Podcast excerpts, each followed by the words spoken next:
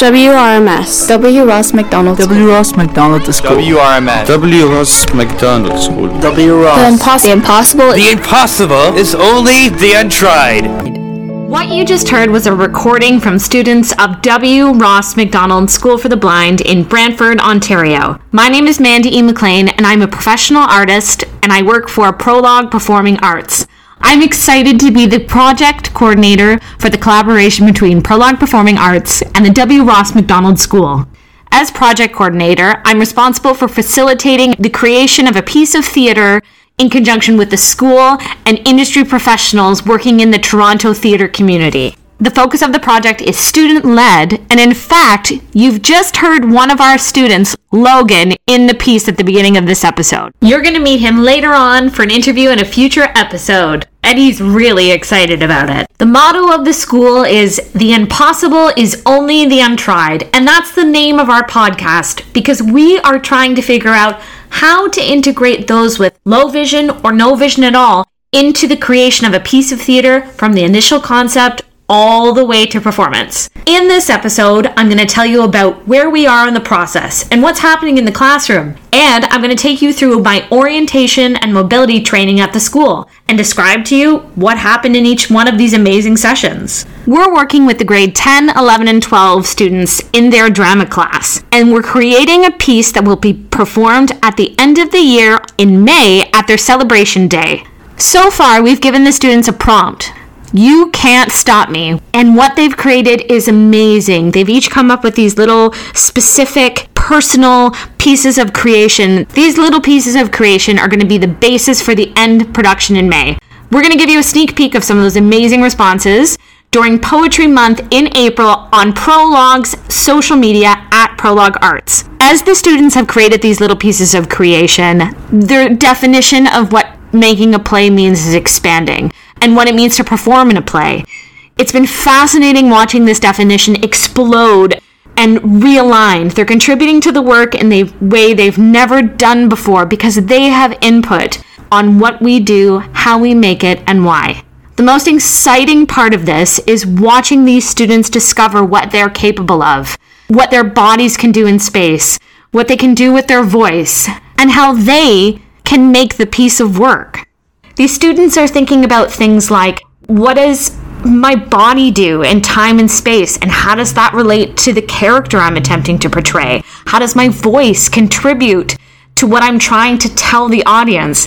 How does every little specific action or inaction contain information for the audience, down to even the tiniest breath? So, right now we're at the building stage, and soon we're going to be adding new and exciting professionals from the Toronto theatre community into the process. It's a great big shiny question mark right now, and I cannot wait to share with you as we grow this beautiful piece. Today I'm going to talk about my orientation and mobility training at the school, and what a wonderful experience it was to work with Heather DeBauer, an orientation and mobility specialist on staff at W. Ross Macdonald.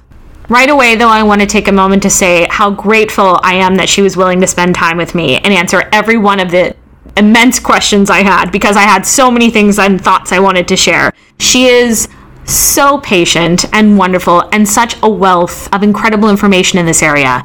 So, what is an orientation and mobility specialist? These staff members work closely with those that are blind or low vision to help them develop the necessary skills for independent and safe travel. This is the same training that each of the school students go through. But what does orientation and mobility mean? So, orientation means where am I going? How do I get there? What am I doing in time and space? Makes sense, right?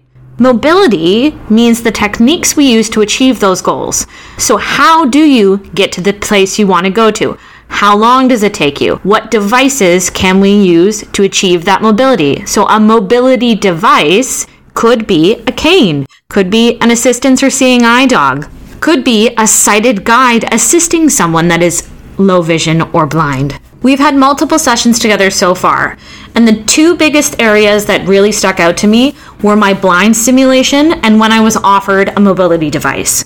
My blind simulation was actually a very emotional experience. I was asked to wear these goggles that completely interrupted my vision, uh, and I was taken around the school with Heather as my sighted guide to offer me mobility. And I would say that it was a moment where I felt that I really re- needed to reassess my senses and how I was interacting with the world around me. During that process, Heather offered me many techniques to help me orient myself uh, by using clues and identifying where I was in time and space.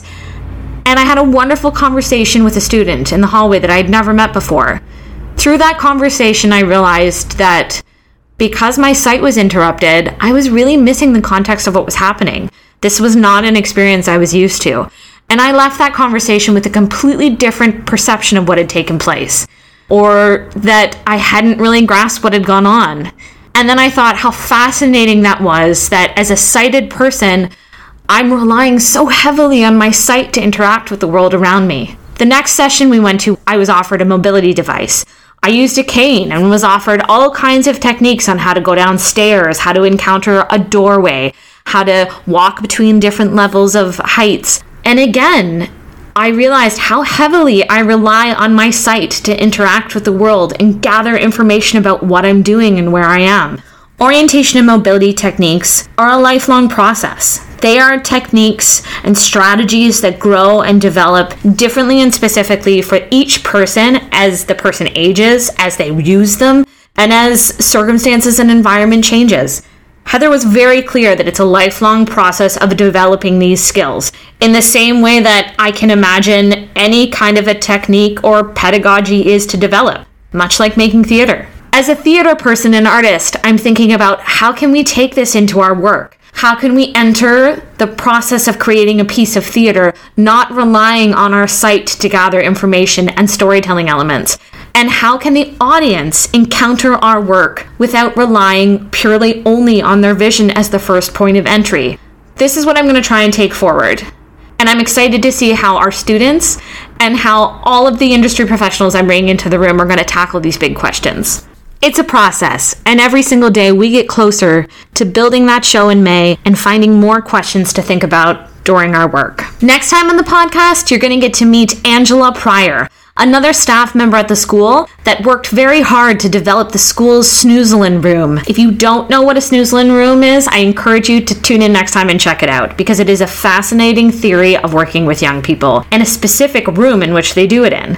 At the time when the Snoezelen room was built at the school, it was only the second Snoezelen room in North America. You're not going to want to miss it. Don't miss our next podcast episode and join us on social media at Prologue Arts. But we're going to listen to these students again because I can't wait for you to meet them.